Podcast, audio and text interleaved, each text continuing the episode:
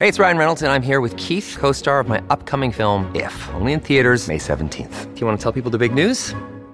All right, I'll do it. Sign up now and you'll get unlimited for $15 a month and six months of Paramount Plus Essential Plan on us. Mintmobile.com slash switch. Upfront payment of $45 equivalent to $15 per month. Unlimited over 40 gigabytes per month. Face lower speeds. Videos at 480p. Active Mint customers by 531.24 get six months of Paramount Plus Essential Plan. Auto renews after six months. Offer ends May 31st, 2024. Separate Paramount Plus registration required. Terms and conditions apply if rated PG. Right now, we're going to have a conversation about what's going on with Ukrainian refugees. We know that Albertans have been front and center in, in trying to help resettle them and welcome them to our province and provide them a place to stay and all the rest. So let's get an update on that. We're going to chat with, uh, well, we just call him Mike.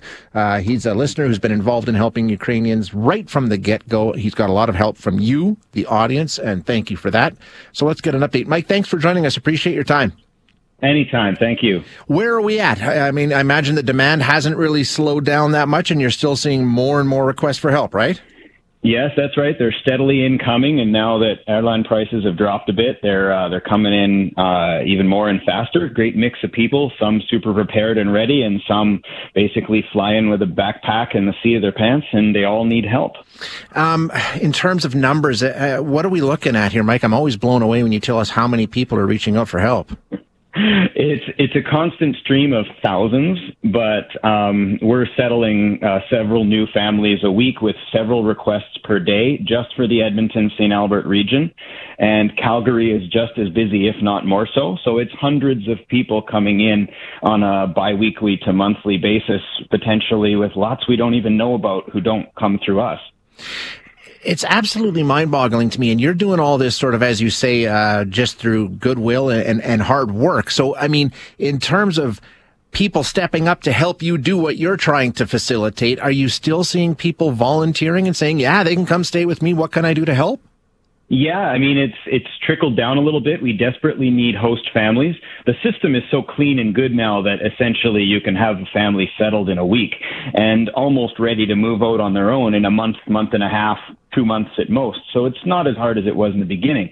Um, with all the support we offer and the volunteers that we have, um, it's, it's it's a nice system now, and we desperately need more host families and for people to repeat host. Oh, repeat. So they get one family in, get them settled, and off into their own place, and then they do it again.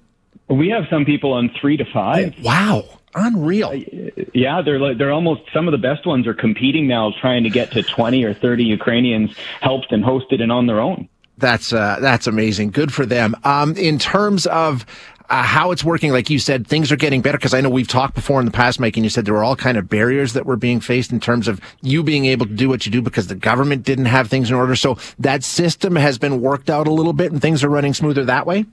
Yeah, we have a guide for every question and situation now. It'd be nice if the governments did more, but it's essentially now at least out of the way and figured out. Good, good. That is good to hear. I wanted to ask you, there was a story in the news yesterday. I'm not sure if you've used this or if you dealt with mm-hmm. this at all, but WestJet making some changes. Uh, nearly 200 Ukrainians have flown to Canada using the WestJet Buddy Pass system. Have you uh, been able to take advantage of that? This is funnily enough the second time around for this, and they got busted because they tried to do it publicly through a charity against WestJet policies. But when we did it, months ago, um, one of the best volunteers I've ever met in my network, Jessica Langer, total sweetheart and amazing organizer. She met a couple of WestJet pilots who did this a little more on the down low. And we managed to fly in about 130 through our hosting network. And these pilots actually went on their own time to Poland to escort Ukrainians to Canada with their buddy passes. Wow. And they kept it on the down low so that WestJet wouldn't get wise, hoping that when they did find out about it, they'd be on board for the public support. And it turns out that's not the case.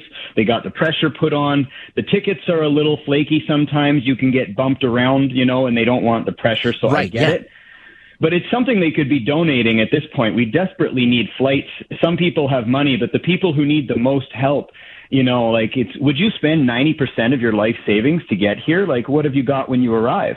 No, I hear what you're saying. I mean, to be fair, WestJet has they're still offering flights uh, at half price. And I and like you say, the, the issue is those are standby flights and yeah. uh, they may not ever come around. So that was part of yeah. their concern and they're still it's funny though. Inside our network, we got away with it until they kind of ran out, and then uh, some uh, some other pilots started talking in their group and trying to do the same, and then they got to make it public, and and bang, here you go. You Yeah, get a whole sure. bunch in, and then the hammer comes down. the way it always goes, the way it always goes.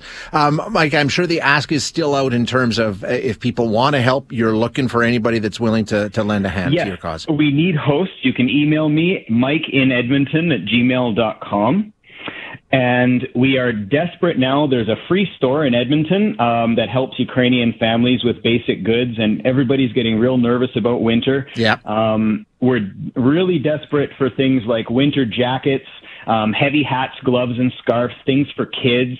Um, you know, knit caps and booties for babies. Um, uh, the nice new socks, like brand new socks in packages that aren't, um, you know, gross from the drawer kind of thing. But good condition used winter gear, um, pants, uh, work jackets, uh, parkas, coats, layers, all that stuff. We're starting to look for in a big way. And of course, anybody who wants to volunteer, we need furniture. We're starting to move a lot of people into their new homes and apartments away from their hosts.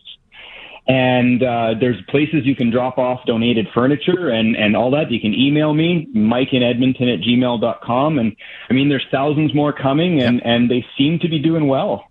That's fantastic. Uh, and again, Mike, thank you so much for the work that you're doing. Uh, I'm sure they appreciate it, and, and we're all thankful you're there to help. So uh, anytime we can help, just give us a call.